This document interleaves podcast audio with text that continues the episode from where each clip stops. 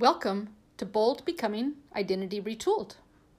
This podcast is where we explore the landscape of the immensity of landmines that exist for people who've lost their sense of identity, who've been shaken to the core, and are relearning who they are now that a part of them is lost.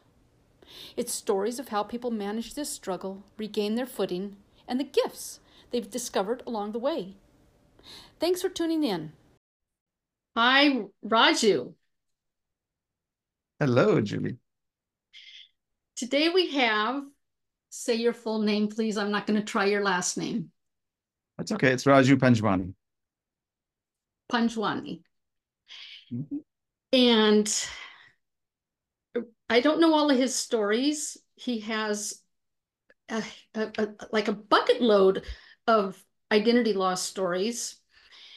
And so we, we were sort of deciding which ones to talk about or which one to talk about because each one could take up an entire session. Um, and we're going to talk about the tsunami one. So tell me about your son just called.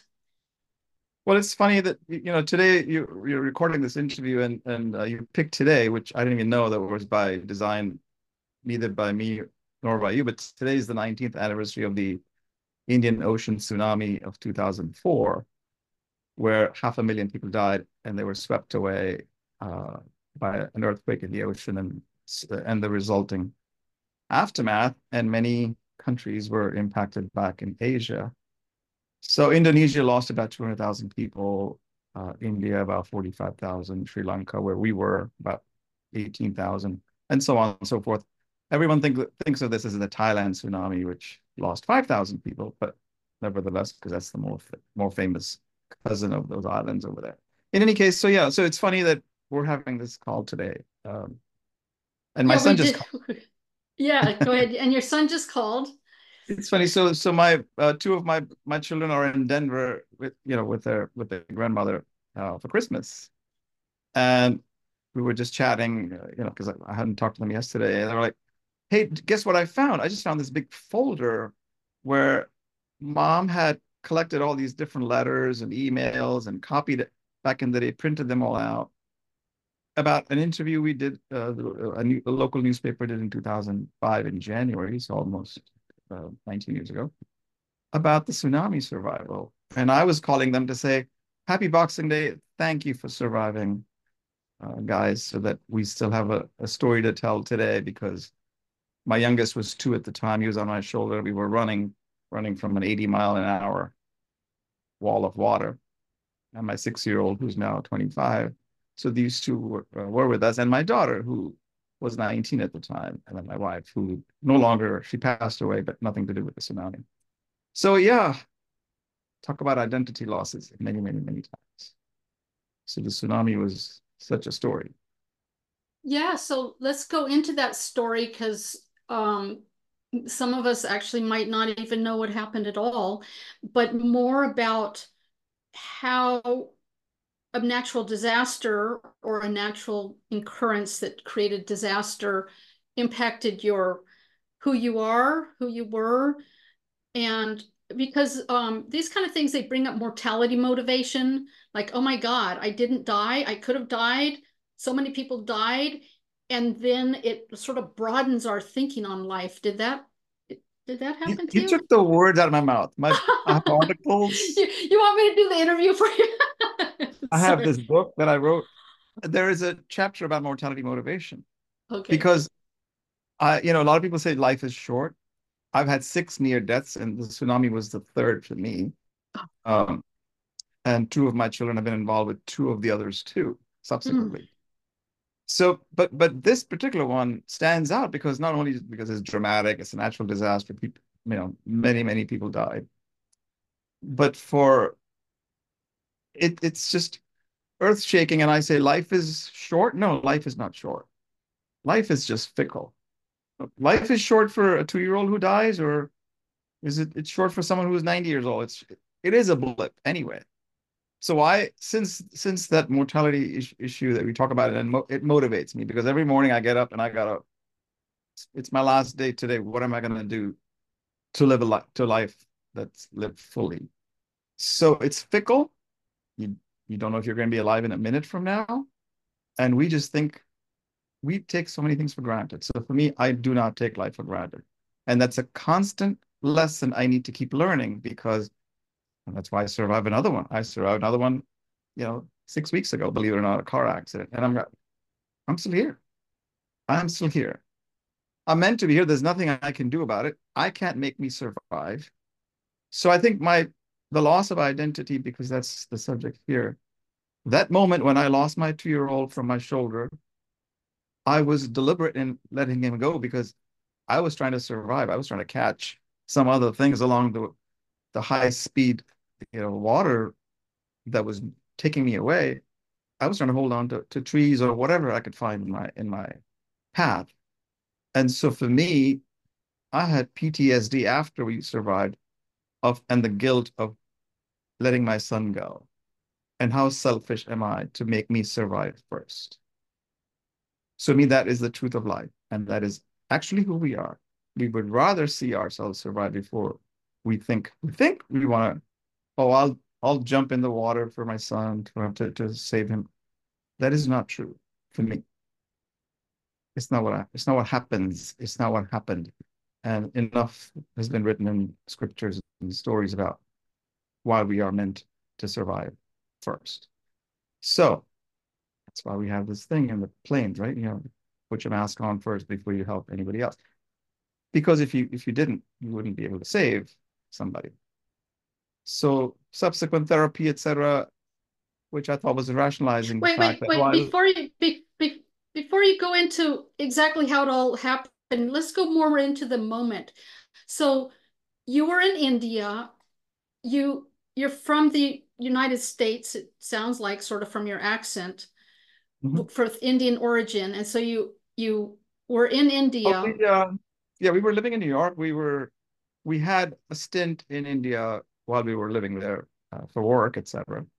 But this particular year, 2004, we had our very close friends uh, visiting us in New York and had put together this house. They aggregated some land and they were building a villa in Sri Lanka. So we were in Sri Lanka, which is okay. So you're in Sri Lanka, not in India. Yes, it was in the south of India, and and we said to him, "Hey, Dom, we we haven't been to Sri Lanka. We lived in India for five years, but we never went down there. So to go from here all the way to to, to Sri Lanka it just sounds like a lot of work, frankly. And we wish you luck. I, I mean, uh, with the house and everything. But one thing led to another, and we decided that we would go. Uh, and it was such a great, you know, heartfelt invitation that we said, "Okay, that sounds wonderful." And then we we had so many friends in in in India as well that we figured on the way back we'll stop by and say hello to our friends. And it was my wife's 40th birthday this week, December 30th, uh, at the time. So we figured would would be great to see everybody. And that's kind of how we decided there was another another little impetus to go. So that was going that was what was going on. So you were there. time. We were on the beach, literally 50 feet from the seawall and having such a lot of fun for four days. Uh, and it turns out that our flight got canceled or rescheduled we were supposed to leave on Christmas morning, 25th of December. And so we we were now scheduled to go the day after. And that's how here we are waking up at in the morning and just got swept away while we were in our just waking up in the morning and, and then boom. We okay, see something coming. So so boom the boom is this mass of water coming at you at 80 miles an hour? You saw it coming at you? So I was hydrophobic. Uh, I'm less hydrophobic today, but but I was. I grew up fairly hydrophobic. I had very thick glasses like like these, but I couldn't see too far. And and my wife, having known that, she had the baby in her arms, and she I was sleeping, and she everybody was waking me up and get get out, get out of here. I go get where are we going?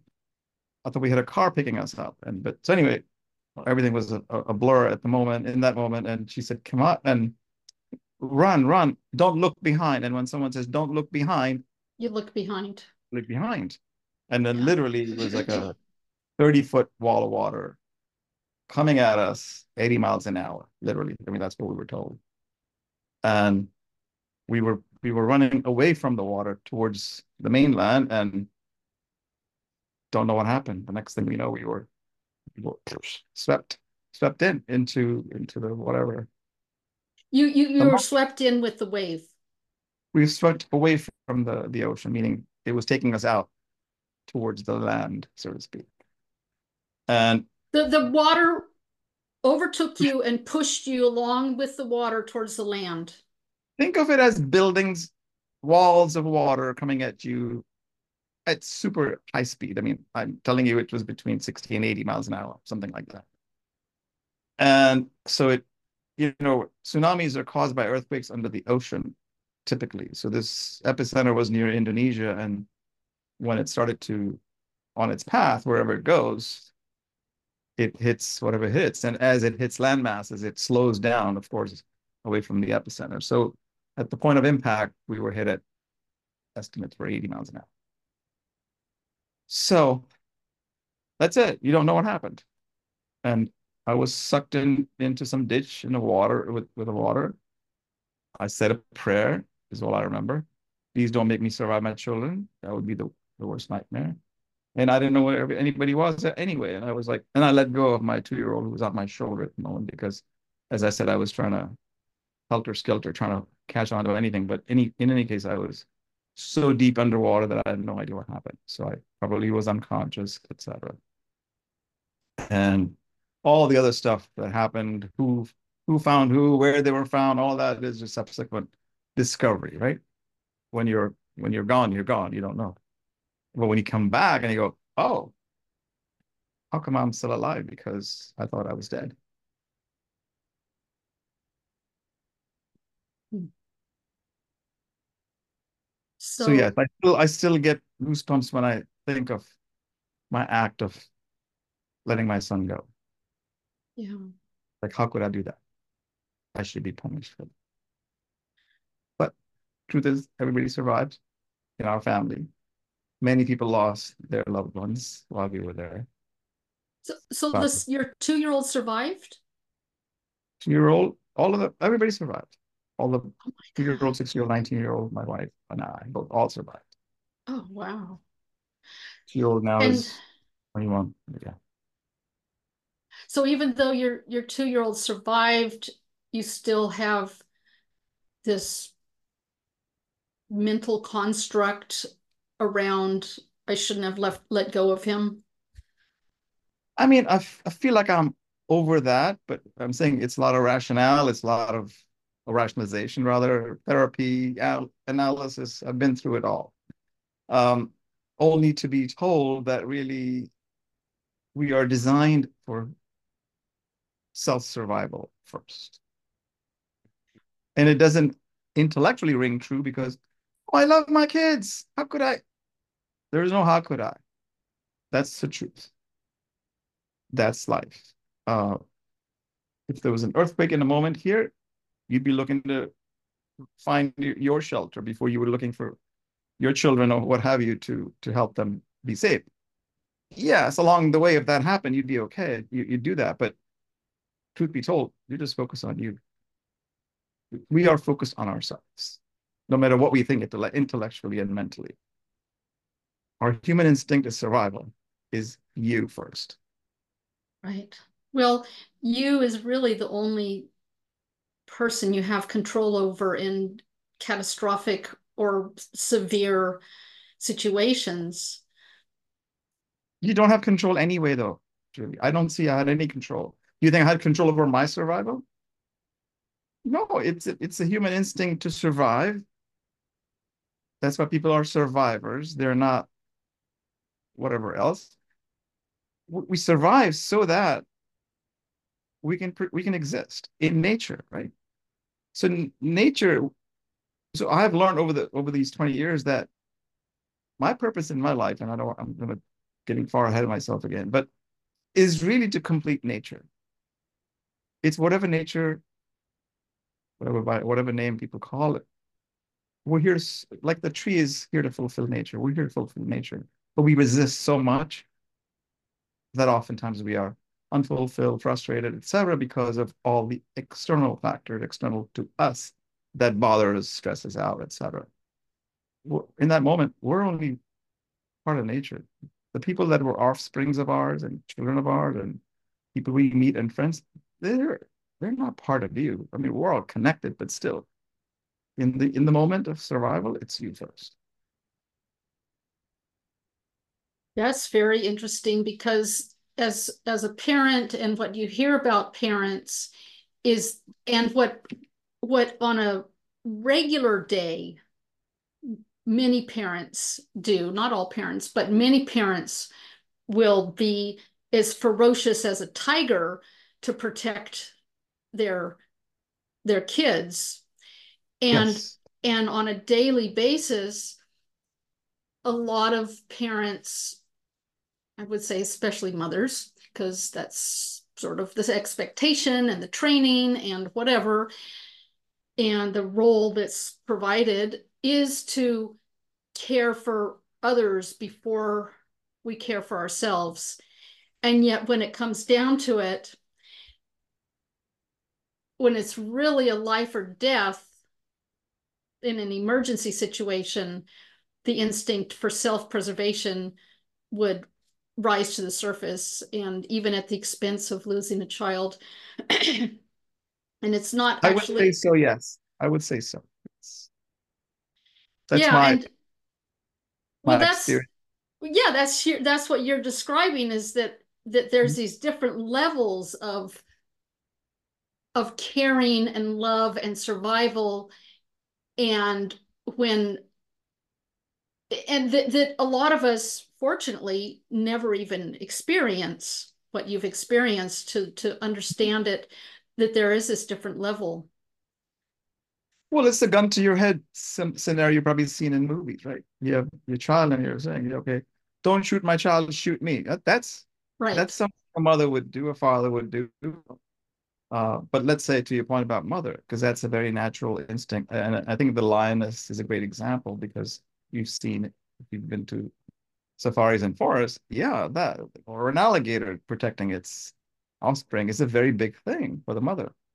So clearly the woman instinct or the motherly instinct is far more akin to this idea.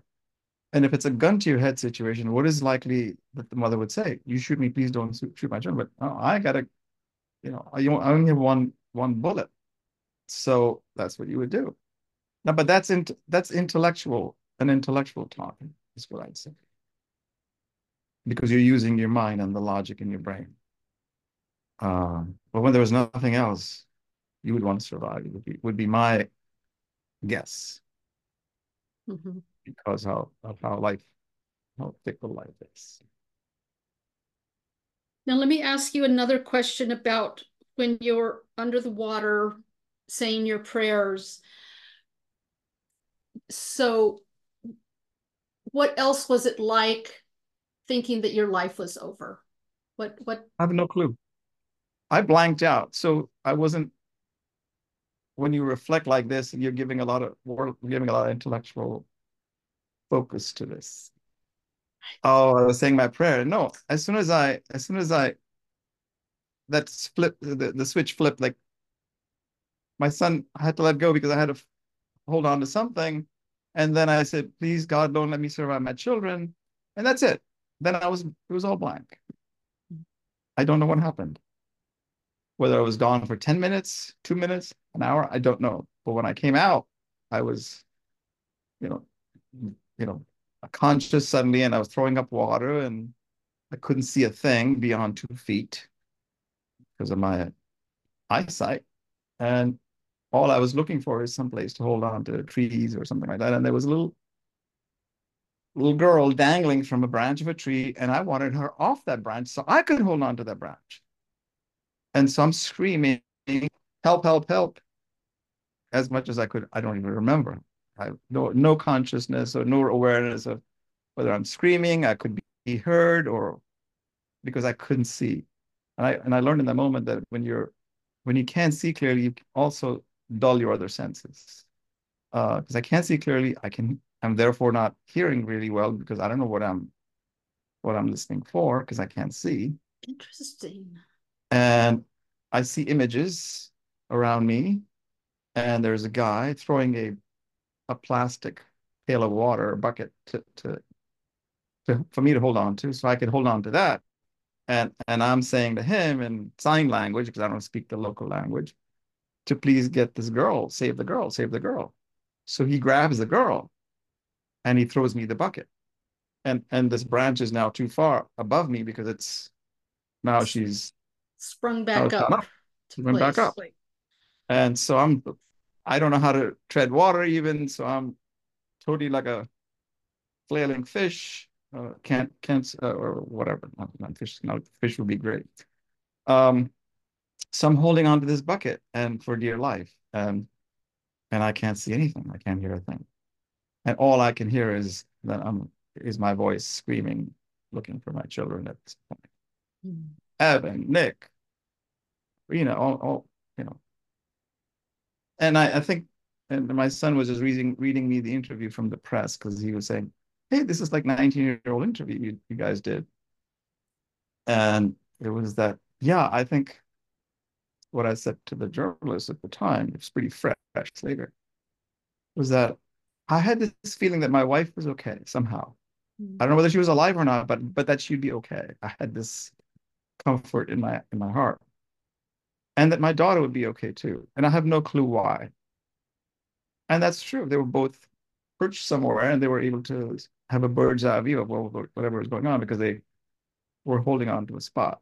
And my wife was a good swimmer, but I don't think your swimming skills were coming in handy during a tsunami. Nothing would. not not not your regular swimming skills. Yeah. And even as long as you could stay afloat, but you ultimately people died in the tsunami because they got hit by debris and trees and whatever else was coming their way at, at that high speed. So mm. if you if if God forbid something hit us or children, I mean, you'd be dead. And we saw bodies floating. We had old ladies and children's bodies, you know, as we were when we were starting to get get away from from the spot towards little hills and mountain areas. It was uh, or high ground. It was hard to see uh, what was going on. So yeah, so you got hit, you were pretty much dead, and there's no way you could hold on. You could you could surf the water if you were a great surfer or swimmer, probably. But it was what was on in the path of the tsunami.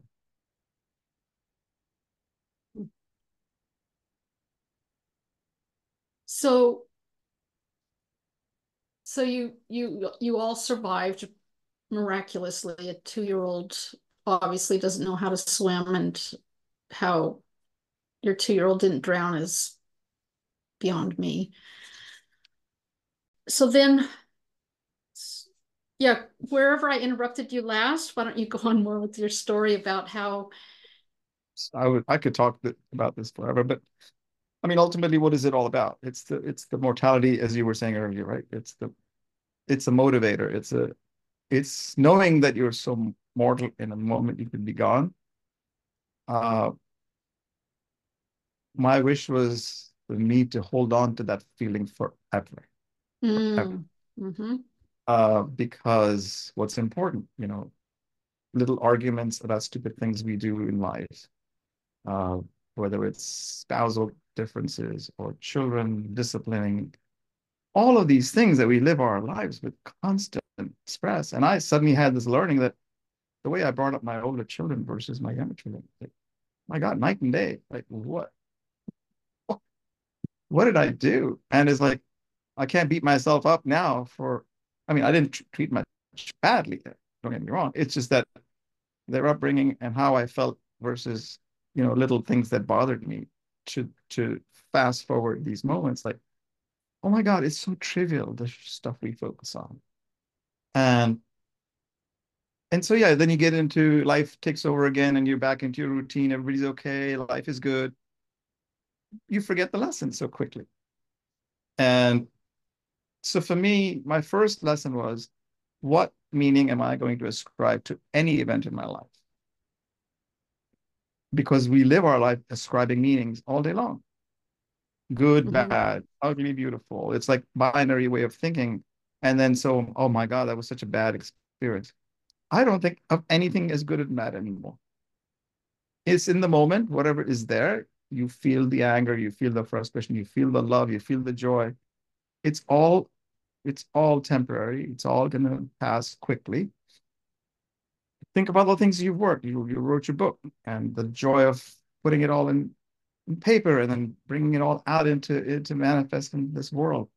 There is certainly joy around that.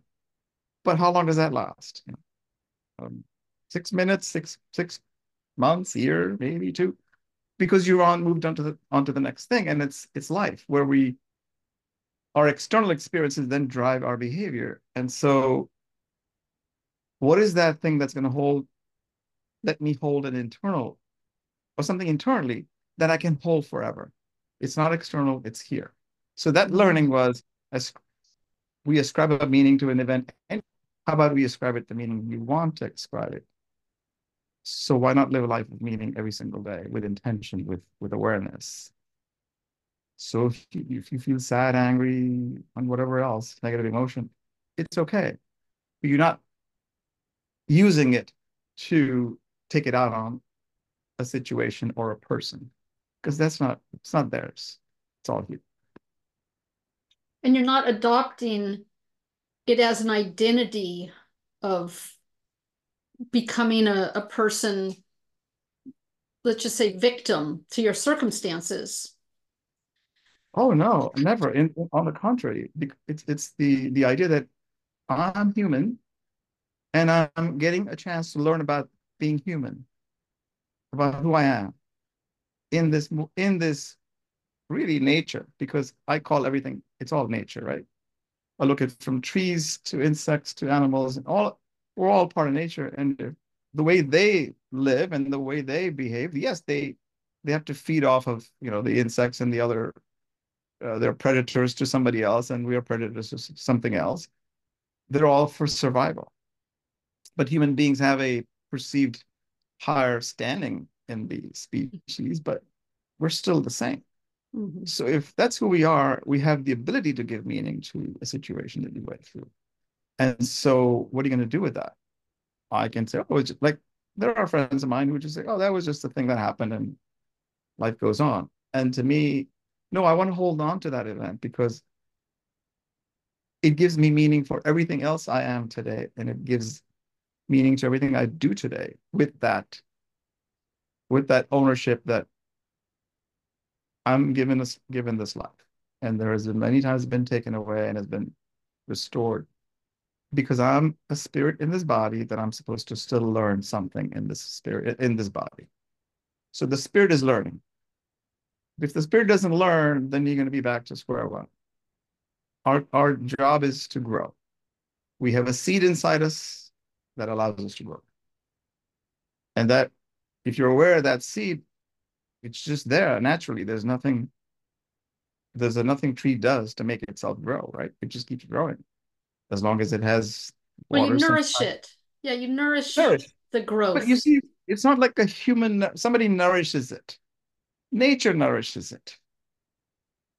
Nature, life events being nature give us. I'm not think I'm not saying it that way. Uh, I'm saying if you just look at the tree as is, right? Mm-hmm. Forget the human interaction. Forests and trees have survived for millennia. They go through their seasons cyclical and they, you know, leaves turn into mulch and then goes back again and then at some point it may perish it may die that's okay that's just i think we're no different is what i'm saying we are part of nature and we have this notion that we are nurturing a tree or if we planted a tree we're nurturing it but let's say that these forests weren't planted by anybody it's just there right mm-hmm. nobody planted the forests so i'm likening it to that or or as I said, creations, other creations that have, you know, that are living and breathing. They just, we don't know where they were created from. We don't know where we were created from. But if we are given some ability of a mind and, and a way to, to think and rationalize, I look at these six, we have six mental faculties we we use to our detriment all day long. To our detriment. They're, they're in chapter seven. Okay, wait, hold on. You're holding that up, but most people are listening on audio. So what's the name of your book? Bold Conscious Leadership, How to Feel Free in a Restricted World. That's the book. Um, now the book is based on, you know, our coaching program and things that we have helped other other people get out of their own way, so to speak, to to become limitless and unstoppable, to live a life of freedom. Uh, one of the chapters in the book is about we know the five senses, right? These five senses that we have of seeing, hearing, touching, smelling, and tasting are all externally bound. The assumption here is that we are, if we assume that we are spirits in this body, non-physical, we can't see each other. We, we can't touch that spirit.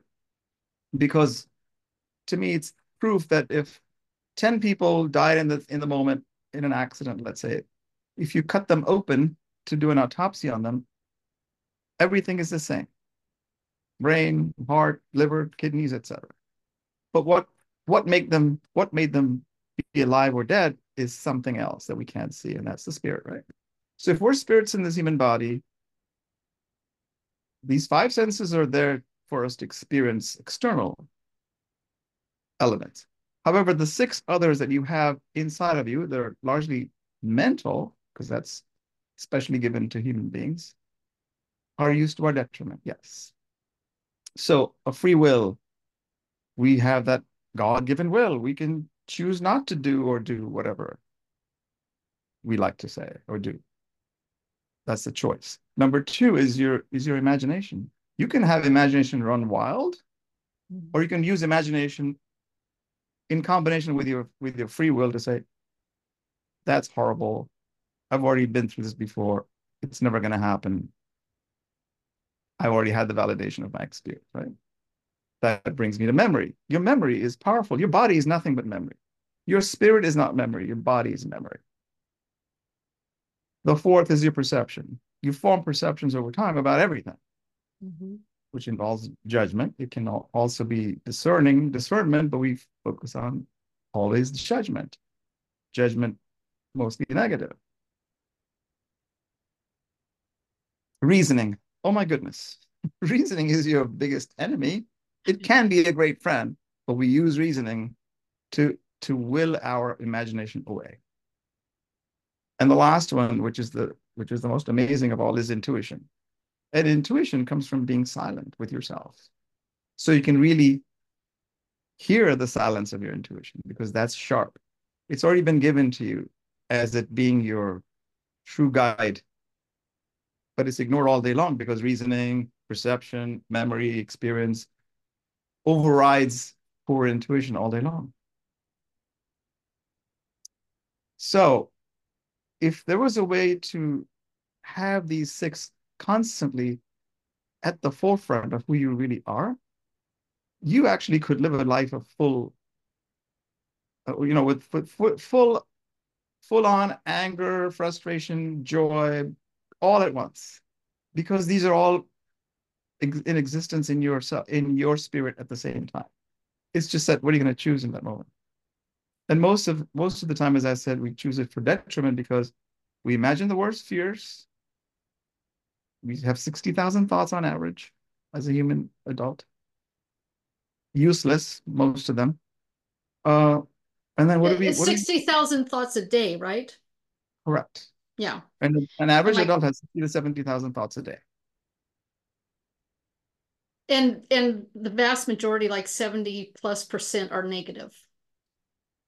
Well, I don't want to ascribe any negative or positive. I'm just saying most of the thoughts have no meaning as far as of being any use to, to a human being. About 98% of them are useless. Now, some of them are useful because you want to be you want to be an autopilot to brush your teeth, perhaps. It's a good habit to have. So you want to have these habits that are useful where you don't have to think too much about it. So that's not a thought. It's a decision you make by opening the toothpaste and brushing your teeth because we've been so used to it. But imagine all the things we're used to that are so part of our program that hurt us. And most of them do hurt us. Like what? Write down all the things you imagined yesterday or the day before. Imagine this using the imagination as a faculty for a moment. All the things you imagined never came true today. Or the things you imagined 10 years ago are not true today. You could have imagined something that you really want to intend to create, to manifest. If you put your focus on that, of what you want, there is a possibility you could create it. Whereas for those that you don't want to create, the things of the things we don't want to see in the world is so long, Julie, you're wasting your time. Because the list of what we don't want is very long. But if I ask you, what is it that you really want? That's a hard list to come up with. So if we focused on what we want to imagine in reality into reality, there is some chance it may not happen, but there's a better chance that would happen than simply dissipating your energy with what trying to useless. play defense with what we yes. don't want. Yeah. Correct. So that's and just it, one faculty. That's imagination. Imagine the perception we have about people. Before my ex or my mother-in-law or whoever that I've had a, a, a, a stressful relationship with, the moment their name is even mentioned in my vicinity or my orbit, I have a negative or positive, as the case may be, reaction to it. You've already programmed. Now, how do you get rid of that? When you when will you give that person a chance to to be just who they are? No, you already made up your mind. Your perception's clear. You already judged them. It's over. Nobody can rise in their eyes anymore. Well, so this is who we are as humanity. And I think it's every single one of these faculties are used for not the goodness. It's time to double down on goodness. The world needs goodness. But we, we use it for all the wrong reasons. We live in fear all day. What does that mean? The freedom that we talk about in my book is about, it's really about freedom from fear. Because living in fear, i.e., not being bold, your podcast has got bold in it, because we need more boldness in the world to live fully and be able to therefore manifest hopefully the goodness that you're we're all trying to create. So what do you say to people who haven't had uh, a mortality motivation moment and they're they're not so excited about their life they're frustrated or discouraged or hopeless or just struggling, how to bring more of this. Because what I'm hearing is that there's two sides of the sword to all six of those um, attributes sure. that we all have. So, mm-hmm. and and totally, I can see how we use the you know one side to the cost of the other. Uh-huh. How can we? How can a person without this major jolt in life of mortality mo- motivation or some other major like identity loss event where the rug's pulled out from under you and you're forced to think differently and start to act differently. How how to bring some of that using the other side of the sword in? Well that's a great question. I mean that's the that's our essential struggle in in life right you, you, yeah. you, you need a, you just need an external catalyst to do something like this like in, in my case right? It's an external catalyst that happened. Or you have this inner inner an internal desire to do something or be something different. We have it but it's been silenced. Yeah intrinsic motivation because we're taught as kids to be to conform and to get you know figure out what other people want us to do. Correct. And so then we so lose our intrinsic program, Right. So by 30, and by by the time we're 30 in, in an average normal normal person without having somebody having, you know, any physical disability or others, but other in general, by 30 or 35, your your personality is already formed, right? You're just pretty much programmed to do. Your disconnect from your so-called inner desire happens later on in life as you figure out, well, I don't feel fulfilled in the job I do or in the work I do because mom and dad or my teachers and my friends made me pick that because we always want something external to blame. And now we look for resurrection or something different for our lives. So what I say is that you're you always have that inner intuition, but you've just let it let it be covered up by other yeah, programs. Oh, overridden it. Overridden it. And again, even in my case, the first two disasters in my life that I didn't talk about didn't give me enough of an impetus to still change my life. Mm. This one did, right? The, the tsunami. And I've had three more since then. So now I just, I'm learning the same lesson, the same lesson. Y yes, one more time, one more time, just to remind you. So I say finding the connection. So, so again, the other thing I was going to say is that oftentimes the external catalyst happens when your health goes down downhill or a loved one is in trouble of some sort. Those are external catalysts to to awaken you too, right? Mm-hmm. So in my case, it was a tsunami, or and maybe in my wife's case, it wasn't. Maybe it wasn't a, as big a deal to her. But whatever it may be for you, as I said, you ascribe a meaning to it first. Now, if it's not an external event, something internal happens. Or we all heard the story, right? Oh, I need to lose some weight because my doctor wants me to lose weight because I had a heart attack or some other thing happened. Well, that's an that's a catalyst enough, but apparently until it happens to you or your loved one, you're not going to change. Or how many times have we heard, you know, um, that's good for you, but not good for me. Mm-hmm. Drugs, saying no to drugs. Now, why do we accept that saying no to drugs is a good thing? Because enough people have had the consequences or the surgeon warning on their smoking. Smoking is bad for you. I mean, someone still told you it's bad for you, but you didn't really experience it until you experience that lung cancer or God forbid something else. You're not going to change. So what what do you need? You need everybody else's experience? Well, no, until you experience it yourself, you really don't know.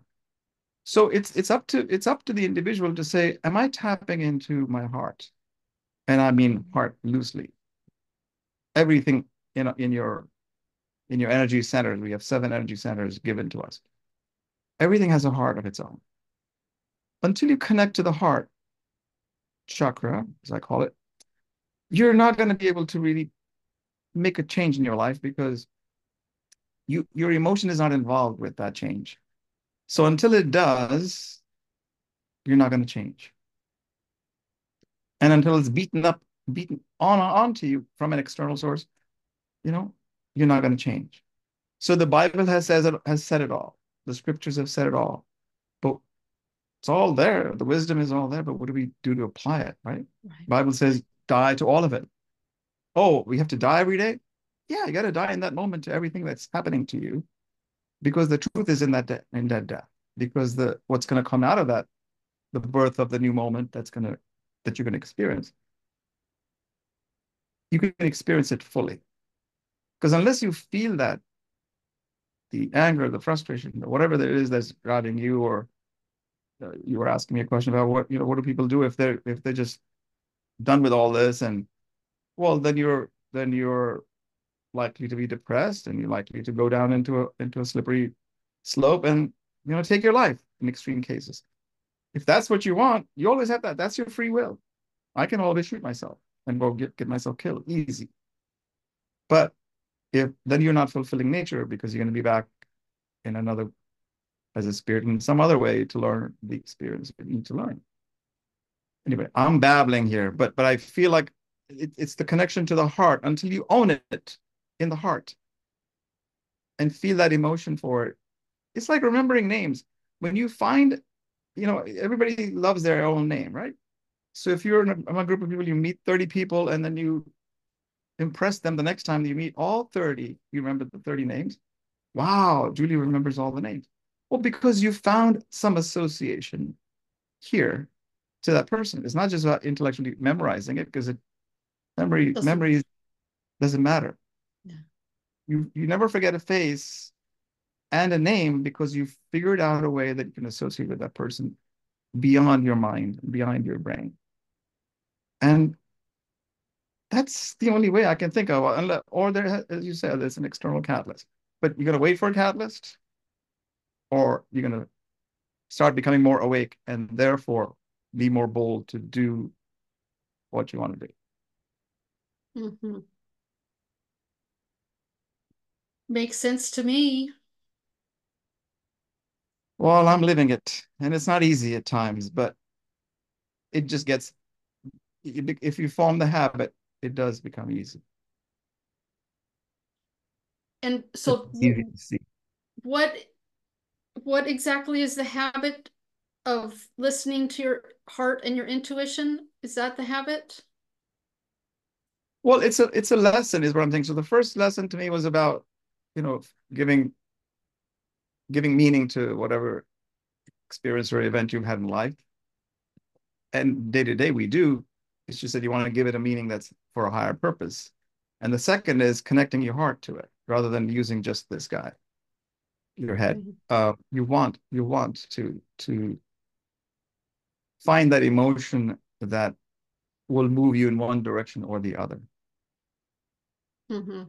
Because that's your GPS. Your emotion is your GPS for your for your for your for your spirit. Yeah. So you're bringing up what um, Brendon Burchard uh, teaches six habits of high performance, and one of them is necessity.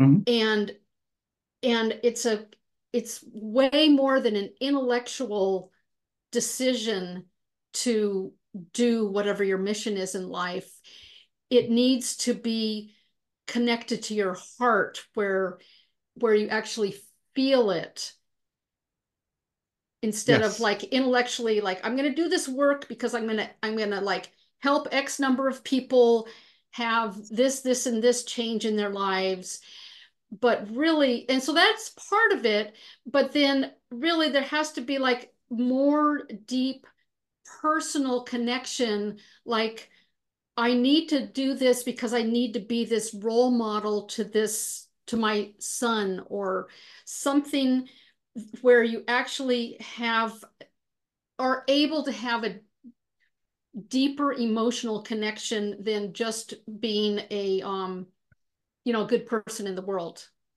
I love brendan I'm part of his mastermind, but I'll tell you, it is similar to Simon Sinek's why, tapping into your why.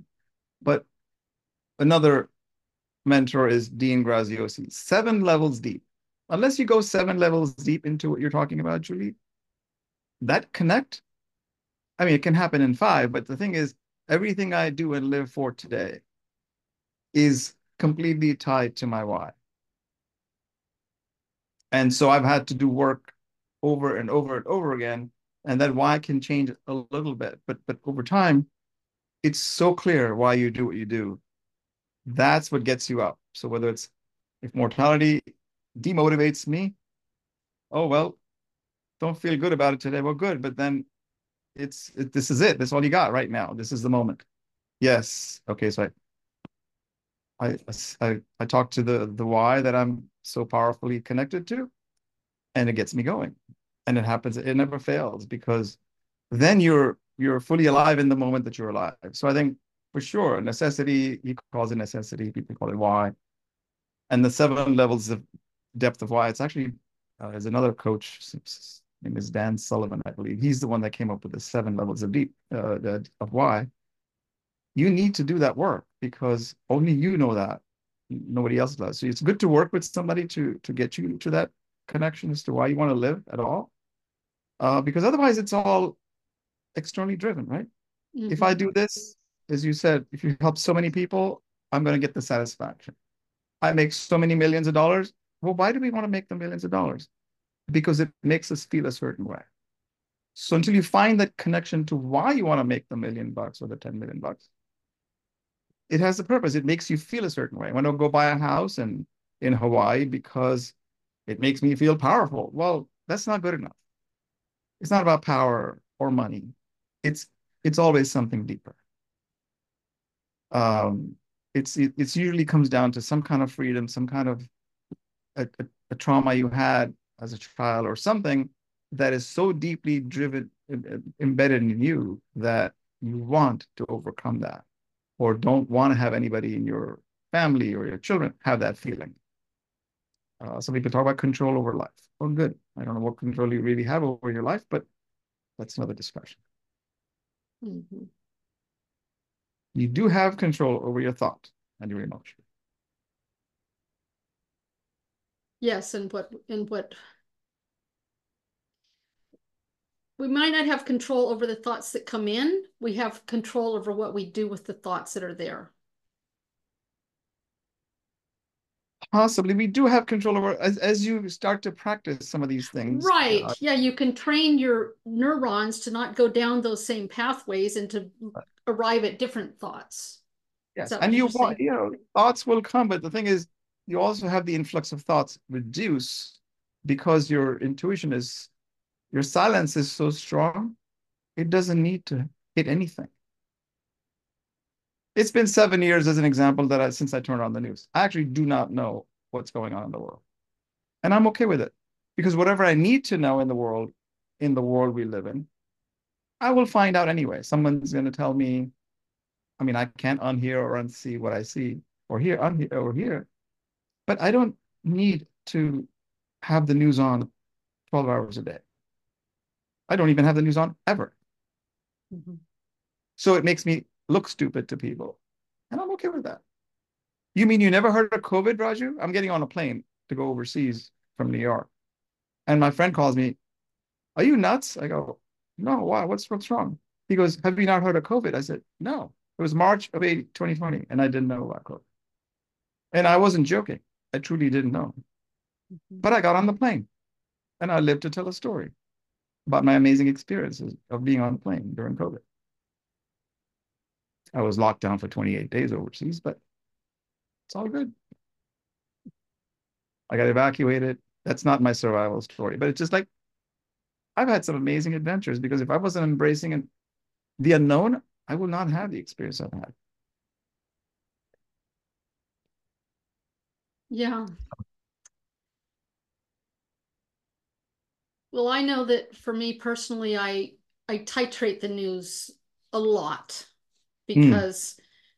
because it's sort of like an inverse uh, relationship. The more news I I hear, the more depressed and hopeless I feel, and then the less I can get done of my personal work to help those few people on this planet that I can actually impact and so then the less news I listen to, the more focused I can be on impacting the world in the little way that I can. It's like I'm not going to become a president or any like big, any whatever. But I I am going to continue to do the work that I can. Mm-hmm. And mm-hmm. literally, the less news I consume, the more each day I can get done. Absolutely. Yeah. Love it. I learned so, that yeah. Uh, a um many years ago when there was a I had I was in this big crisis and I realized that you know I had to not let myself be consumed in a clinical depression mm. because of the events in my life and that you know you want to feel like you're part of society and knowledgeable and but then especially the news station i listened to it went into deep detail about really terrible thing. I know that it was a radio station. I haven't watched the news because i don't need to see the images at all. Um but I just, I just realized, so I stopped listening to the news because I was like, this is not helping me and, and it's damaging me right now in this period of crisis in my life. I need to not have outside unnecessary information coming into my brain that I can't do anything about. You know, exactly. stuff on the other side of the world. I can go and vote and maybe that'll make a difference. Yeah. But um anyway, it's it's very interesting how how much we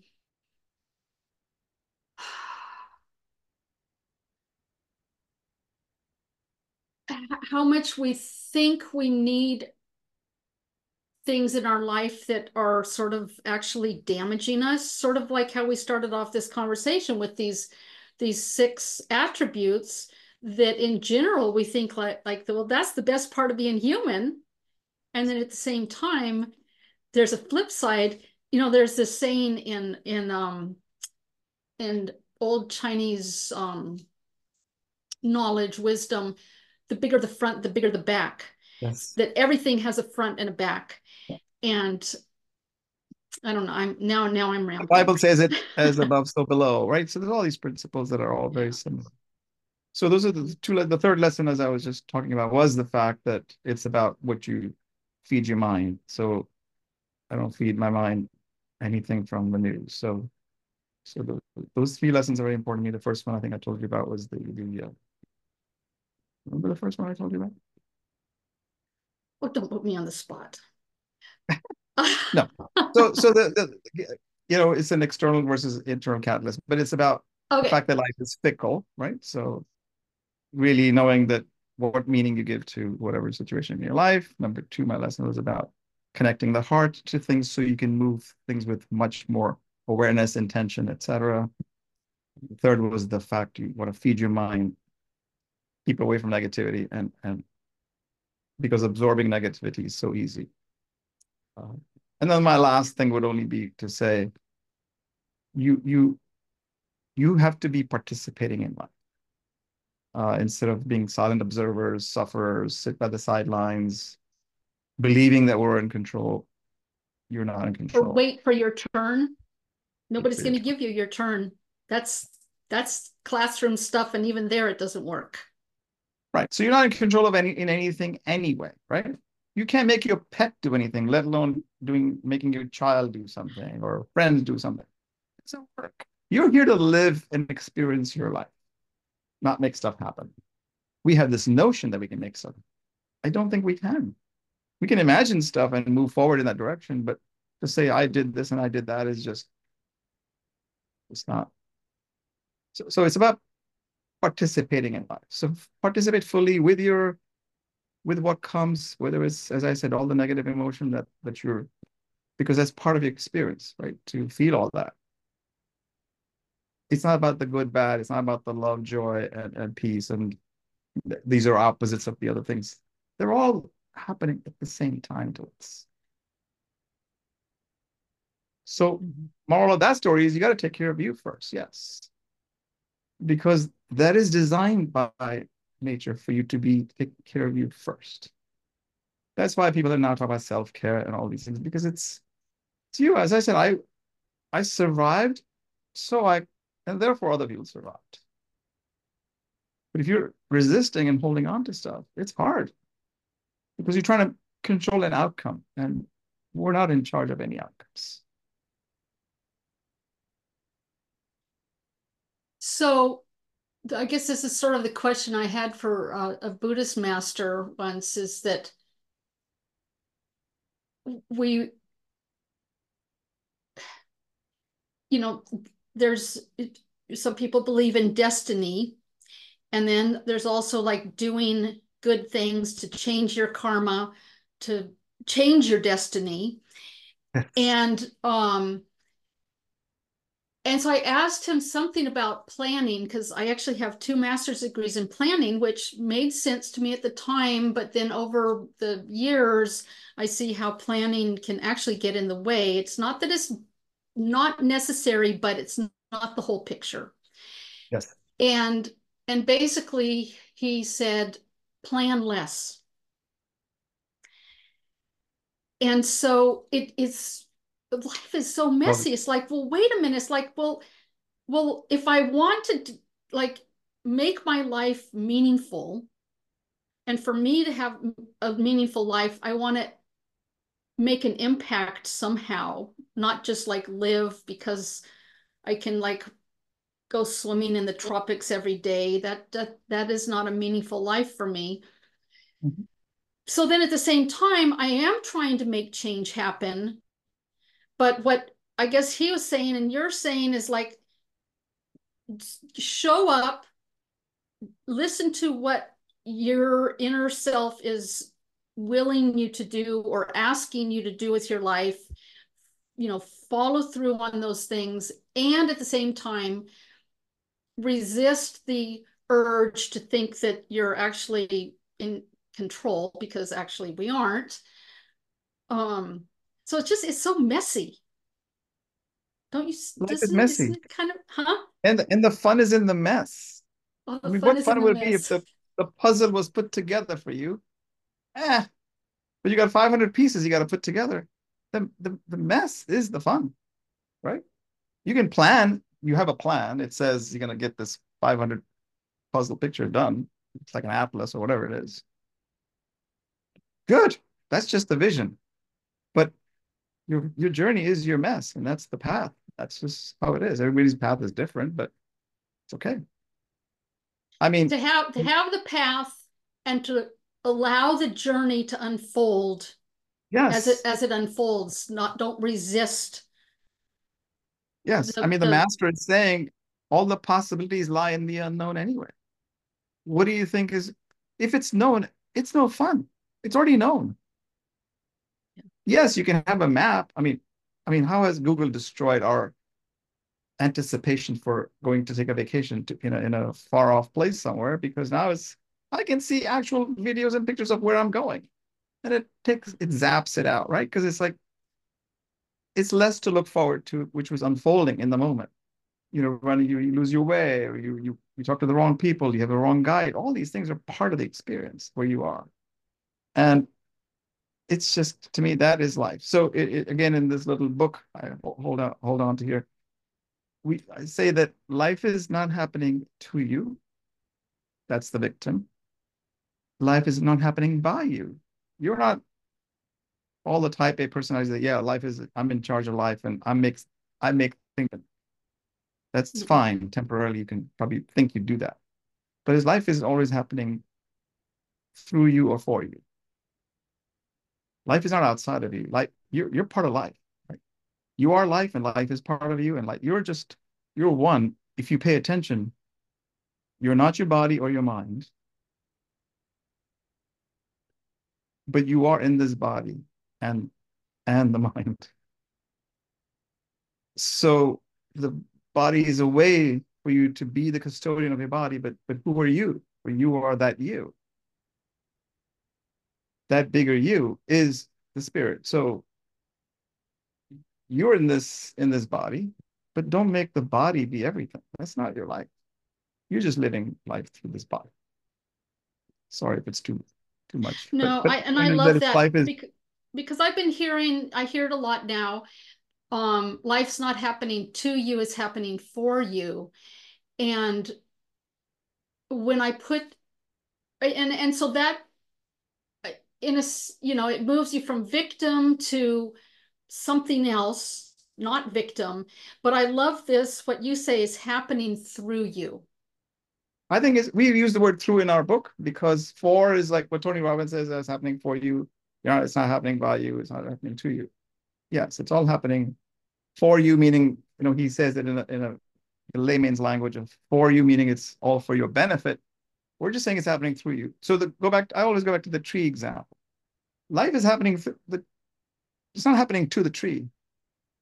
The tree is living through its, through nature, right? So I, I'd say replace the word life with nature. You are part of nature, and nature is part of you too. So the seed is inside of you to, to, to grow. But in the way the humans grow, it's only in this part of the brain that they grow rather than growing here. Because we're all, the seed of the belonging is here. In the heart. In the heart, yeah. because in the heart's your gateway to everything. That's why yeah. people talk about gratitude. Gratitude is, you know, it, you know, being receptive because it allows you. What are you grateful for? Well, I did this, and grateful for my family, grateful for friends. All great, but it's a way of tapping into your heart. Otherwise, what are you grateful for? You can't. You're not mentally grateful for anything. You're simply, or you're just checking off a box. Okay, I'm grateful for my kids. I'm grateful for all the good things I have in life, and blah blah blah. No, you the idea is to connect here and say, in the heart, what is what are you really grateful for? Forgiveness, compassion. These are all heart related things. They're not mental things. Mm-hmm. It, they're mental when it's just nice to say those things, but do you mean them? Mm-hmm. Yeah. We can't get around taking care of our bodies because that's how, how our existence is manifested here in these bodies. So you're responsible for your body too. But you're not your body. You are not your body. You're not your mind. Well, let's let people know how they can find your book and what else you do and where they can find you online. This has been absolutely fascinating and we could go on and on. Well, first of all, I don't want to leave here by before I say thank you, Julie. I know it's been a long time um, coming together on this platform for you. Really appreciate the work you're doing, making people more aware of what identity loss really is, uh, because we, it's an ocean, but we give it so much power that it overtakes us. And if we can just slightly reverse that a little bit to say, we're not losing identity, we're, we're always discovering new things about ourselves. Um, so I really appreciate you having me here. I really do. Uh, my book is called Bold Conscious Leadership how to feel free in a restricted world.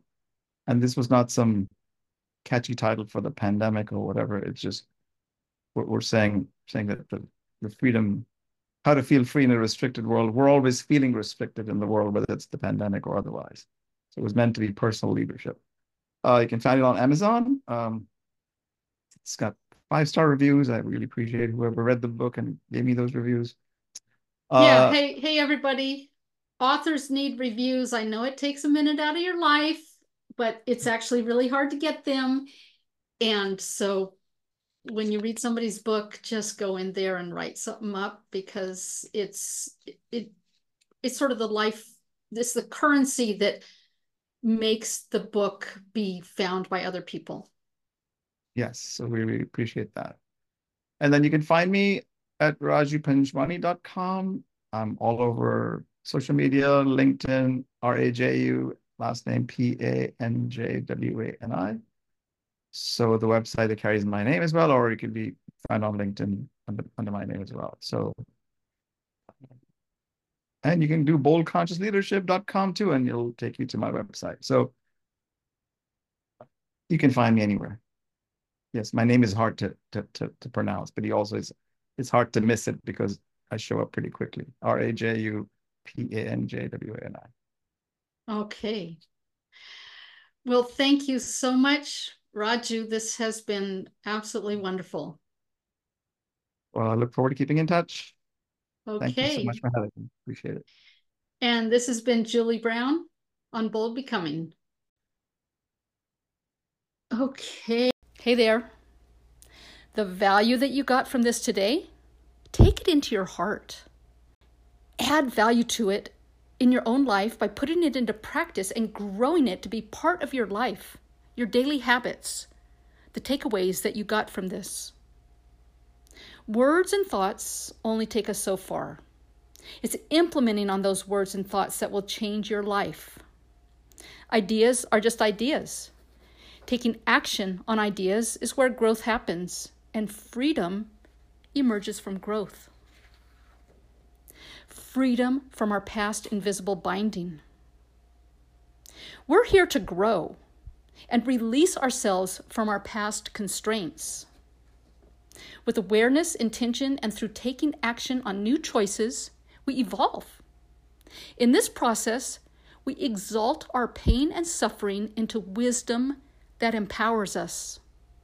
We all have the ability to transform and become that person we yearn to be. If today's episode added value to your life, please share it with others. And make sure to subscribe to Bold Becoming Identity Retooled. And if you might, take a minute right now and leave a review so that others can find out about this podcast. If you'd like to contact me for one on one coaching or to get on the wait list for my Tough Stories workshop, send me an email and we'll be in touch. Be sure to check out our free Facebook group of Bold Becomers. The links in the show notes.